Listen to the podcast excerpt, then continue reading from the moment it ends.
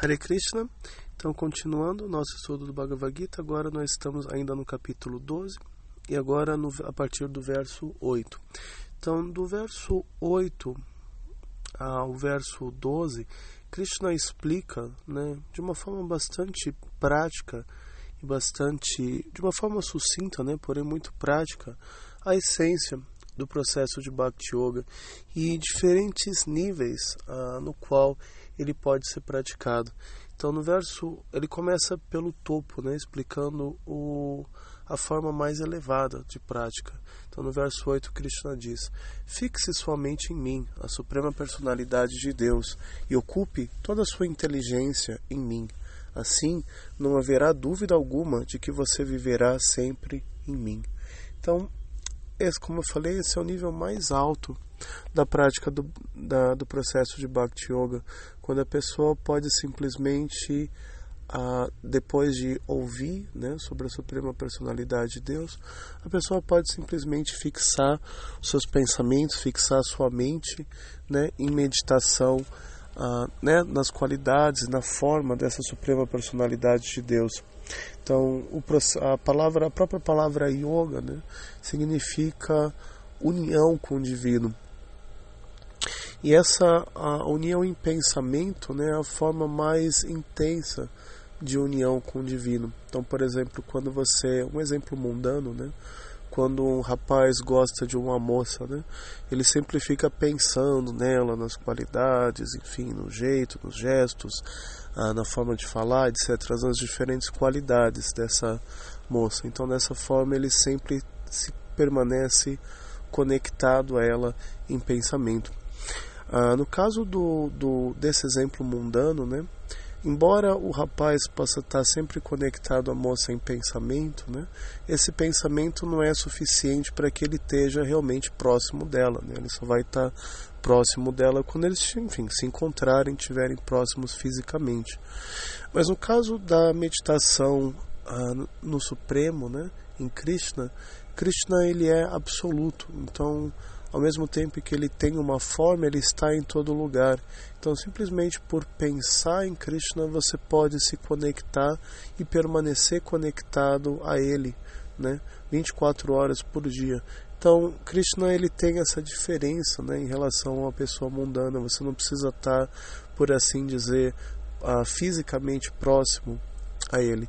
Simplesmente por meditar nas qualidades né, da Suprema Personalidade de Deus, você pode se conectar e permanecer conectado a Ele. E a meta do processo do, de, enfim, do yoga, né, de qualquer processo de yoga, é exatamente essa, de você se conectar ao divino, de você se conectar a Krishna e permanecer conectado a Ele. Então, se, se alguém consegue fazer isso, né, essa é a meta mais elevada né, do yoga. E aí Krishna continua no verso 9. Meu querido Arjuna, ó conquistador de riquezas, se você não pode fixar sua mente em mim sem se desviar, então siga os princípios reguladores que fazem parte da Bhakti Yoga. Desenvolva deste modo um desejo de me alcançar. Então, esse estágio, né, que é descrito no verso 8, ele é muito difícil de ser alcançado, porque ele, na prática, né, uma pessoa ela só pode realmente se conectar com o divino quando ela consegue se libertar do, dos maus hábitos, da, do, do, da contaminação material. Então, se a pessoa ainda não está nesse nível né, de conseguir simplesmente se fixar em meditação na Suprema Personalidade de Deus, a segunda opção é que ela simplesmente siga os princípios né, da prática do Bhakti Yoga. Então isso inclui acordar cedo, uh, cantar, meditar na japa, uh, né, seguir uma dieta vegetariana, evitar né, atos imorais, assim por diante. Porque simplesmente tendo uma vida regrada, né, dessa forma, a pessoa ela gradualmente se purifica, a mente o, a, ela se liberta né, desses maus pensamentos, a mente se torna mais serena, uh, tudo se purifica e dessa forma uh, o, o, pensamento dela, né, ela vai ter muito mais facilidade, naturalmente, né, o pensamento dela vai ser atraído pelo divino e não mais pelas coisas negativas, né, do mundo material. Então essa é a segunda opção. No verso 10, 10 Krishna continua. Se você não pode praticar as regulações que fazem parte da Bhakti Yoga, então simplesmente tente trabalhar para mim, porque trabalhando para mim você chegará à fase perfeita. Então, o que significa trabalhar para Krishna? Né? Essa é a terceira opção. Né? Trabalhar para Krishna significa basicamente uh, espalhar a mensagem dele, ajudar outras pessoas a se conectarem a ele, né? a terem contato com essa mensagem e a começarem o seu caminho espiritual. Então, por exemplo, na Índia, né, é muito comum que pessoas uh, financiem a construção de templos, por exemplo, porque um templo é um local onde né, o público pode se reunir e ouvir sobre Krishna. Então, pessoas são ricas, né, muitas vezes elas constroem templos né, como uma forma de trabalhar para Krishna. Ou a pessoa pode se voluntariar para ajudar de alguma forma né, nas, na manutenção do templo ou em outras atividades. Ela pode distribuir literatura, enfim, tem muitas formas né, como de, com a qual a pessoa pode trabalhar para Krishna. Então, Krishna explica que se você não consegue engajar os seus pensamentos diretamente nele, você pode engajar a sua energia né, em fazer alguma coisa em, por ele, né, em prol da mensagem dele. Dessa forma, a pessoa também se purifica e se purificando ela pode chegar também à fase perfeita. Ele continua do verso 11: Se, entretanto, você é incapaz de trabalhar nesta minha consciência, então tente agir renunciando a todos os resultados do seu trabalho e procure situar-se no eu. Então Krishna diz: se você não consegue trabalhar para mim, né, por, por qualquer que seja o motivo, então vocês podem simplesmente abrir mão dos resultados do seu trabalho, ou seja, trabalhar não só não para você, mas trabalhar para os outros, né? Você pode se tornar algum tipo de filantropo, ajudar as pessoas e assim por diante. E dessa forma a pessoa também se purifica e ela gradualmente pode subir na escada. Na, no verso 12 ele continua: Se você não pode adotar, essa, adotar esta prática, então ocupe-se no cultivo de conhecimento. Entretanto, melhor do que o conhecimento é a meditação, e melhor do que a meditação é a renúncia dos frutos da ação, pois com essa renúncia pode-se alcançar paz de espírito. Então Krishna diz: se você não está pronto para nenhum desses caminhos, então você pode simplesmente ocupar-se no cultivo do conhecimento, né? simplesmente estudar o Bhagavad Gita e outros textos védicos. Né? Depois que a gente terminar esse estudo do Bhagavad Gita, eu pretendo começar a explicar o Srimad Bhagavatam, que é a, né, o Bhagavad Gita é como a porta de entrada né, para o conhecimento espiritual dentro dos Vedas, enquanto que o Srimad Bhagavatam é o estudo de graduação, um livro muito mais extenso que explica todas as nuances, né, todos os detalhes do caminho da autorrealização. Então, simplesmente por estudar esses livros, né, a pessoa tem a oportunidade de também né, purificar a sua, sua inteligência e aos poucos também se atrair por fazer mais, né, por meditar no, na, no mantra, cantando a japa, como eu descrevi em, outras, uh, em outros áudios.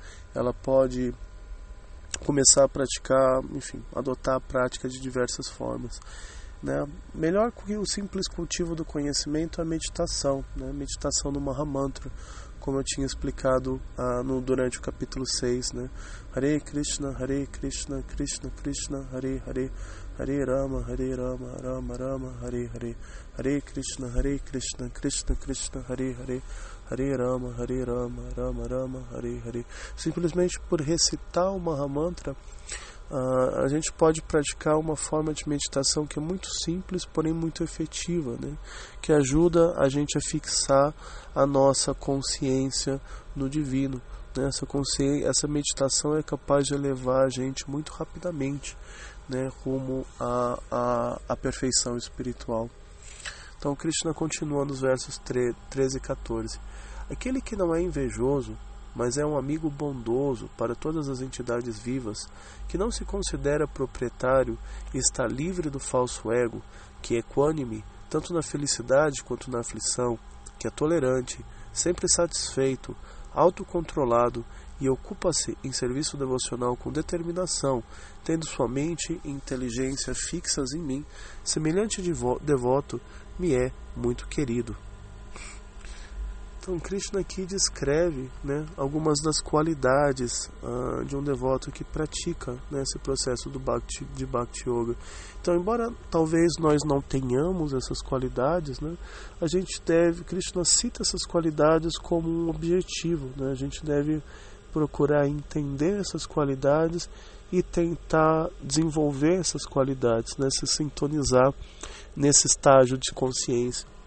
Então Krishna ele cita algumas dessas qualidades, que ele não é invejoso e que por outro lado é um amigo bondoso para com todas as entidades vivas. Então esse é um ponto interessante, né? A nossa cultura ocidental, muitas vezes a gente aprende né, a ser bondoso com outros seres humanos, né, mas a gente não tem essa mesma compaixão para com os outros seres que habitam o planeta. Ou a gente tem compaixão só para alguns seres, por exemplo, a pessoa pode ter compaixão com o gato, com o cachorro, mas não ter com, por exemplo, com os porcos, as galinhas, as vacas, os, as ovelhas, enfim, outros animais que são ah, criados, né, abatidos, né, para o consumo de carne. Então essa compaixão para com todos os seres, né, algo que Krishna explica, né? A pessoa deve estender essa compaixão não só ao ser humano, mas a outros seres também, entendendo que todos os seres são irmãos, todos eles são a criação divina, né? Todos eles são seres espirituais que estão vivendo aqui no mundo material, estão, enfim, em diferentes graus a sua escala de evolução e que todos têm o direito de viver e de aprender, né, enfim, as lições que eles têm, que eles vieram a esse mundo para aprender. Sempre que a gente mata uma entidade viva, né, qualquer que seja, a, a gente interrompe, né, esse ciclo, né, aquela entidade viva ela tem que nascer de novo naquele mesmo corpo para poder finalizar a lição que ficou incompleta porque a gente uh, por a gente ter essa atitude de matar né, esse ser. Então, uh, embora enfim, em alguns casos possa ser necessário, né, por exemplo, a pessoa tem que matar alguns vegetais para poder comer, uh, talvez ela possa ter, tenha que cortar uma árvore para poder construir uma casa, enfim, coisas assim. Né, em alguns casos talvez seja necessário algum tipo de violência mas o ser humano deve ser sensato, né? E manter essa violência no mínimo possível, né? Por isso que é, por exemplo, é recomendado uma dieta vegetariana, porque né, para comer carne você precisa matar um animal e um, um, animal é como um ser humano em termos de sentimento, de, de, de dor e assim por diante, né? Um, um animal como um porco, uma vaca, né? Quando você, por exemplo, se alguém já teve a, a a oportunidade de visitar né, uma fazenda, você pode ver o desespero das vacas quando eles tiram os bezerros, por exemplo. Né, porque enfim, o, bezerro, a, o bezerro vive com a vaca né, na fazenda, e aí quando o bezerro fica um pouco maior, eles levam os bezerros embora para para o abate, né? Porque, enfim, ou para engorda ou diretamente para o abate. E você precisa ver o desespero das vacas quando eles tiram o bezerro, né? E colocam no caminhão e os bichos eles sentem, né? Eles sabem o que está acontecendo. Então tanto os bezerros ficam desesperados quanto as vacas ficam desesperados. Então lembra uma cena assim que você poderia ver num campo de concentração na Segunda Guerra, assim que enfim as famílias eram separadas e eram mortos e assim por diante. É uma situação semelhante, né? Então o ser humano ele deve né, procurar evitar se envolver nesse tipo de coisa, né? Enfim, por limitar a nossa dieta a uma dieta vegetariana, a gente deixa né, de fazer parte desse ciclo de sofrimento que é imposto aos, aos animais. Embora talvez não seja possível convencer todo mundo né, a se tornar vegetariano de uma hora para outra, pelo menos nós pessoalmente devemos tentar fazer essa, essa mudança. E essa é uma mudança que vai também ajudar muito a gente a crescer espiritualmente. Então ele Krishna continua né, descrevendo as qualidades que ele não se considera o proprietário, né, que ele está livre do falso ego, porque enfim você pode pensar que ah eu sou o dono disso, sou o dono daquilo, mas quem é o dono realmente? Porque é assim que você tá, a gente está aqui só de passagem, né? Então o mundo existia antes da gente nascer aqui, ele vai continuar existindo depois que a gente se for, né? Tudo que é nosso hoje depois que a gente morrer, vai deixar, vai simplesmente ser repartido entre outras pessoas, né? Então, quem era, quem é o dono, né? Aquele que era dono antes de nós, nós que somos donos agora, ou aqueles que vão ser donos depois que a gente partir. Então, uma pessoa autorrealizada, ela não se vê como proprietário, né? ela simplesmente entende que tudo pertence a Deus e ela simplesmente está usando né, aquilo que é necessário para sua sobrevivência, né? Tentando não não tomar para si mais do que é necessário, né, para que outro não fique em falta. Então, outra qualidade que Cristo descreve é que ele é equânime, tanto na, na felicidade quanto na aflição e que ele é tolerante, sempre satisfeito e autocontrolado. Né? Então essa equanimidade mental é algo que também é difícil né, de a gente alcançar, porque enfim a vida tem muitas situações difíceis, mas através da meditação no mantra, através do estudo, através da prática, né, a gente pode gradualmente desenvolver essas qualidades. Né? Então Krishna também explica que ele ocupa-se em serviço devocional com determinação, tendo sua mente e inteligência fixas em mim. Então essas são as qualidades de um devoto avançado, né, que é avançado na prática do Bhakti Yoga. E Krishna explica como semelhante devoto me é muito querido. Né? Então Krishna ele, uh, ele reciproca né, esse, essa, esse avanço espiritual. Na verdade ele ele também está ansioso né, para que a gente se aproxime dele. Né? Ele está ansioso por desenvolver um relacion... porque a gente para que a gente desenvolva um relacionamento com ele. Né? O problema, na verdade, somos nós. Né? A gente reluta, né? a gente tem dificuldade em, em começar esse processo devido ao nosso apego à matéria. Né? A matéria ele é o o, opo, o material é o oposto do espiritual. Então, quanto mais a gente é apegado e absorto ao material, mais difícil para a gente é se conectar ao espiritual. Isso não se uh, desapegar do material não significa que você precisa abdicar de tudo e viver na floresta, alguma coisa assim. Não, nada disso, né? A pessoa pode continuar vivendo da forma como ela vive. Não, o que é necessário não é mudar o local, mas sim mudar a nossa consciência. Né? Esse que é o desafio. Se a gente consegue mudar a nossa consciência, né? aí, enfim, isso já é suficiente para que a gente ah, mude né? a nossa situação. Né? A consciência cria a realidade. Né?